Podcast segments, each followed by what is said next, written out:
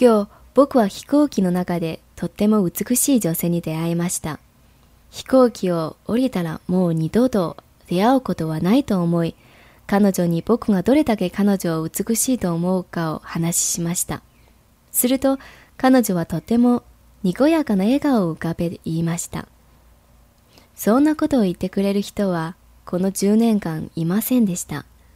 僕らは二人とも30代後半、見込んで子供もおらず、自宅が8キロしか離れていないことを後で知りました。今週末、彼女とデートの予定が入っています。